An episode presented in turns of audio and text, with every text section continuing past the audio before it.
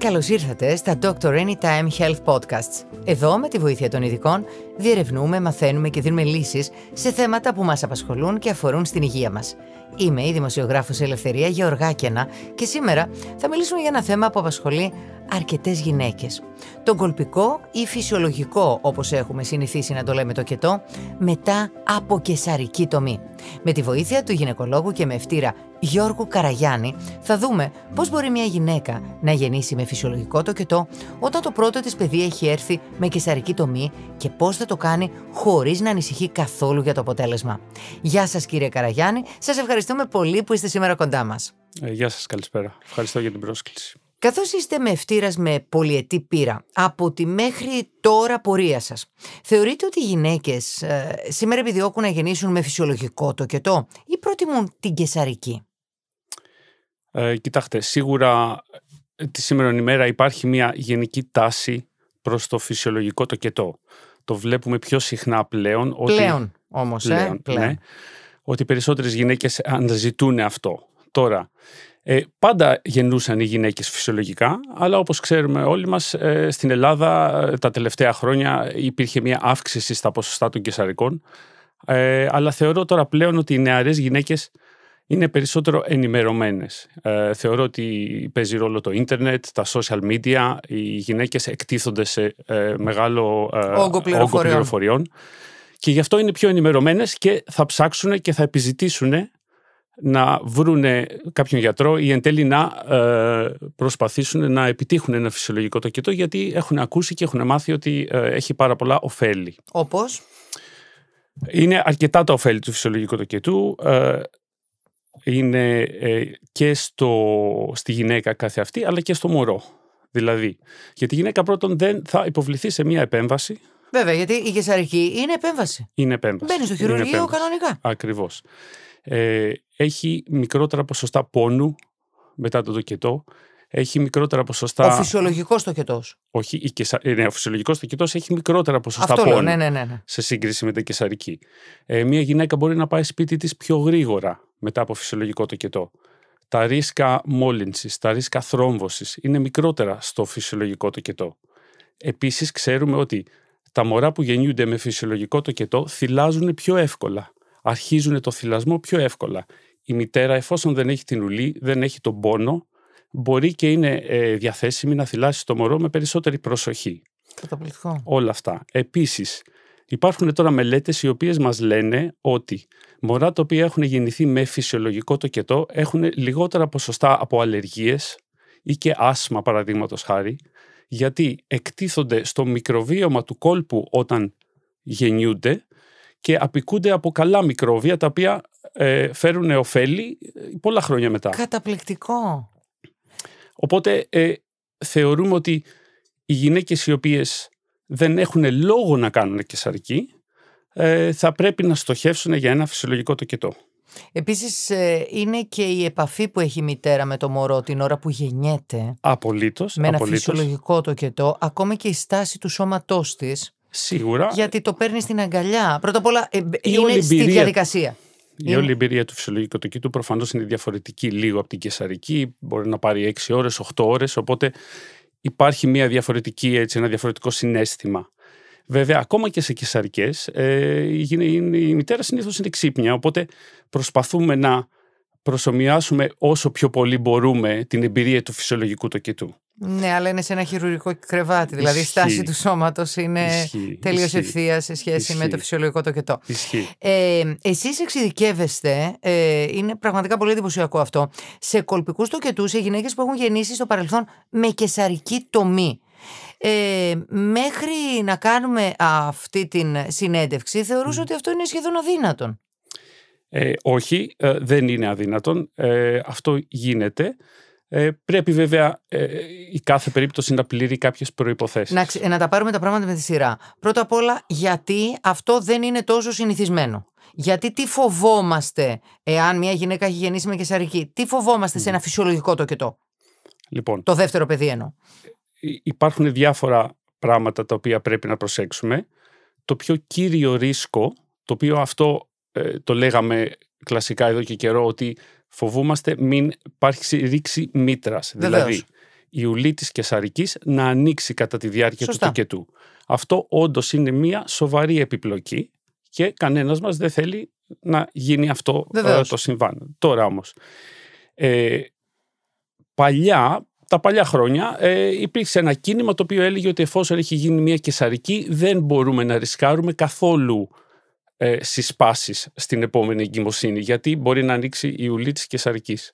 Παρ' όλα αυτά, ε, στην Αγγλία παραδείγματος χάρη που εγώ δούλεψα πάρα πολλά χρόνια, πάνω από 10 χρόνια σε πολύ μεγάλα νοσοκομεία του Λονδίνου, ε, ήταν καθιερωμένη πρακτική να κάνουμε φυσιολογικούς τοκετούς μετά από κεσαρική. Και εφόσον ε, υπήρξαν μελέτες και υπήρξε αυτή η εμπειρία μετά από χρόνια, συνειδητοποίησε η ιατρική κοινότητα ότι είναι εφικτό σε ένα πολύ μεγάλο ποσοστό ε, των γυναικών και μπορεί να γίνει με ασφάλεια άμα ακολουθηθούν όλες οι σωστές διαδικασίες.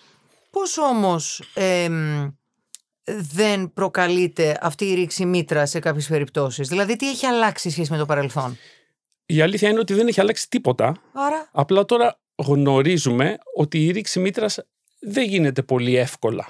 α, μάλιστα. Ότι είναι σχετικά σπάνιο φαινόμενο. Βέβαια, δεν είναι, οι πιθανότητες δεν είναι μηδενικές, έτσι. Αλλά οι μελέτες έχουν δείξει ότι το ρίσκο ρήξης μήτρας σε ένα τοκετό ο οποίος υπάρχει ε, προηγηθής ακεσαρική είναι περίπου της τάξης του 1 στα 200. Δηλαδή 0,5%. Μία στις 200 γυναίκες που θα επιχειρήσει να κάνει φυσιολογικό τοκετό μετά από κεσαρική μπορεί να πάθει ρήξη μήτρας. Αυτό είναι το ρίσκο.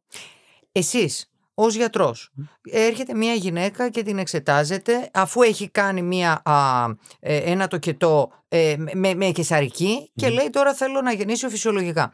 Ε, εσείς κρίνετε με βάση το ιστορικό της, με βάση την εξέταση που κάνετε κάποιες παραμέτρους για να πείτε πάμε να προχωρήσουμε ή όχι; Βεβαίως. και αν ναι ποιες είναι οι προϋποθέσεις; Ακριβώς, ακριβώς. Τώρα, η, η εκτίμηση ε, του ρίσκου ε, και ε, των πιθανότητων ουσιαστικά να γίνει μια ρήξη μήτρας είναι μια πολύπλοκη κατάσταση, μια πολύπλοκη διαδικασία Βέβαια, βέβαια. την οποία ε, αρχίζει με το να πάρουμε ένα πολύ ε, λεπτομερές ε, ιστορικό του τι έχει γίνει πριν στο παρελθόν, ε, στην προηγούμενη εγκυμοσύνη, για ποιο λόγο έγινε κεσαρική ε, και επίσης βλέπουμε και την τωρινή εγκυμοσύνη που διανύει η γυναίκα για να δούμε άμα υπάρχουν παράγοντες ρίσκου. Τα βάζουμε όλα μαζί και κάνουμε μια εκτίμηση. Ε, είναι, ε, υπάρχει ας πούμε πιθανότητα, μιλάμε για μια κατάσταση στην οποία μπορεί να είναι πολύ επικίνδυνο να κάνουμε μια απόπειρα ή είναι μια κατάσταση στην οποία είναι αποδεκτό να δοκιμάσουμε να προχωρήσουμε. Ε, θα σας δώσω κάποια παραδείγματα Ναι, ποιοι για να είναι, ναι, καταλάβετε. ναι, ναι, ναι. Παραδείγματος χάρη, ο λόγος για τον οποίο έγινε η κεσαρική την προηγούμενη φορά είναι από τα πιο, σημαντικά, πιο σημαντικές πληροφορίες. Μπορεί να ήταν η στάση του μωρού, οπότε αυτό δεν Ακριβώς. σημαίνει ότι θα επαναληφθεί. Γενικά, άμα μια γυναίκα έχει κάνει κεσαρική χωρίς να μπει σε τοκετό, δηλαδή καμιά φορά κάνουμε κεσαρική γιατί το μωρό είναι ισχυακό, Σωστά. με το κεφάλι από πάνω. Άρα δεν έχουμε κάποιο αίτιο να υποπτευθούμε ότι υπήρξε δυστοκία. Βεβαίως. Ε, οπότε σε αυτή την περίπτωση είναι πιο αποδεκτό να δοκιμάσουμε δεύτερη φορά άμα τώρα το κεφάλι του μωρού είναι προς τα κάτω. Άμα όμως αντιθέτως μια γυναίκα μπήκε σε κανονικό τοκετό την προηγούμενη φορά και εξελίχθηκε ο τοκετός και ήταν σε πόνους για 6 ώρες ή 7 ώρες και έφτασε σε μια διαστολή παραδείγματος χάρη 7 εκατοστά ή 8 εκατοστά και μετά κόλλησε, σταμάτησε ο τοκετός, δεν κατέβηκε το κεφάλι, αυτό μας κάνει να υποψιαζόμαστε περισσότερο ότι μπορεί ας πούμε η πίελος της γυναίκας να μην είναι κατάλληλη. Οπότε σε αυτές τις περιπτώσεις θα είμαστε λίγο πιο διστακτικοί να προτείνουμε Μμμ, την απόπειρα. Για εν τέλει δεν θα πιέσουμε τόσο πολύ μμμ. τη δεύτερη φορά. Είναι ε, υψηλού κινδύνου αυτός ο το κετός. Αυτή είναι μια πολύ συχνή ερώτηση και καλή ερώτηση. Η απάντηση είναι η εξής.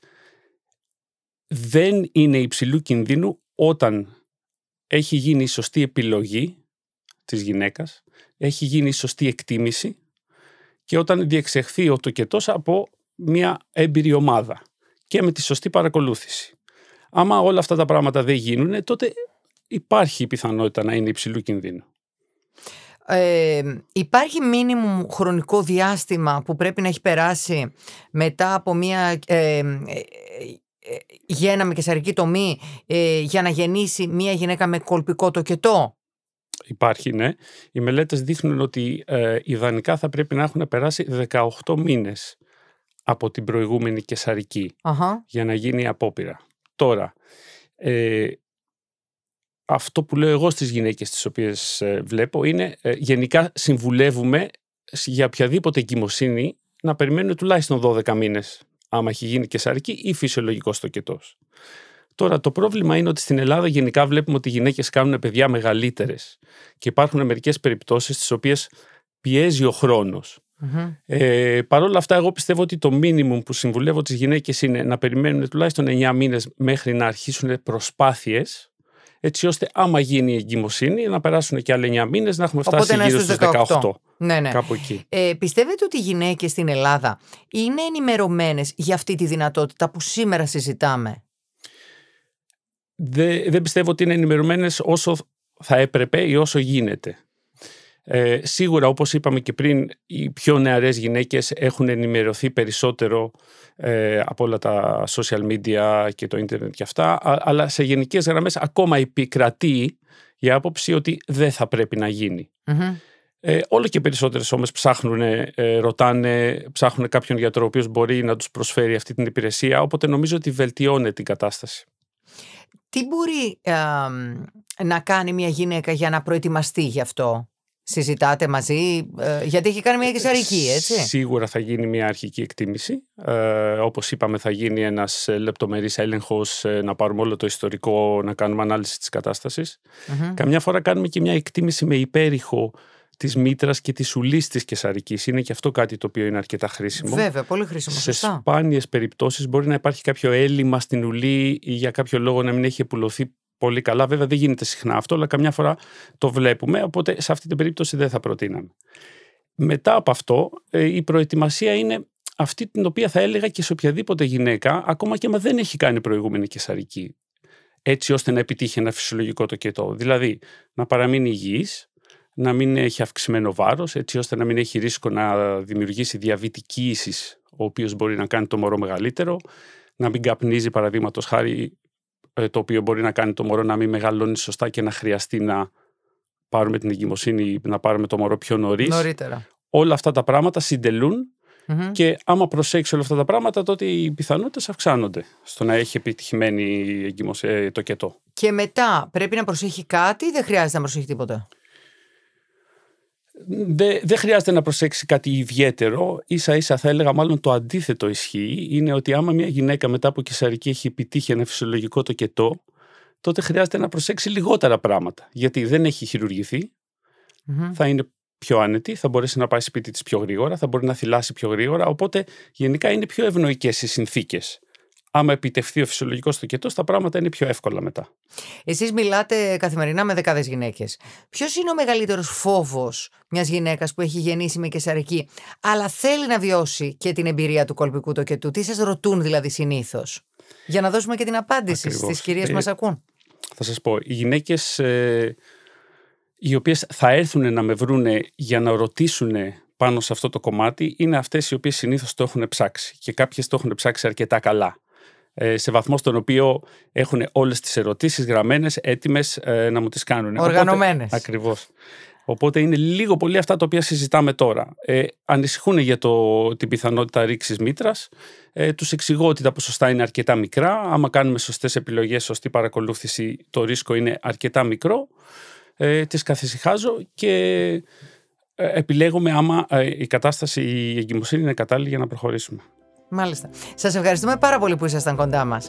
Και εγώ Εμείς, ευχαριστώ. εμείς θα επανέλθουμε σύντομα με νέο Dr. Anytime Health Podcast και θα συζητήσουμε θέματα που ξέρουμε ότι σας απασχολούν όλους. Μην ξεχάσετε να μας ακολουθήσετε στο Spotify και τα Google Podcasts για να είστε ενημερωμένοι για τα νέα μας επεισόδια. Και να θυμάστε, με το Dr. Anytime είστε σε καλά χέρια.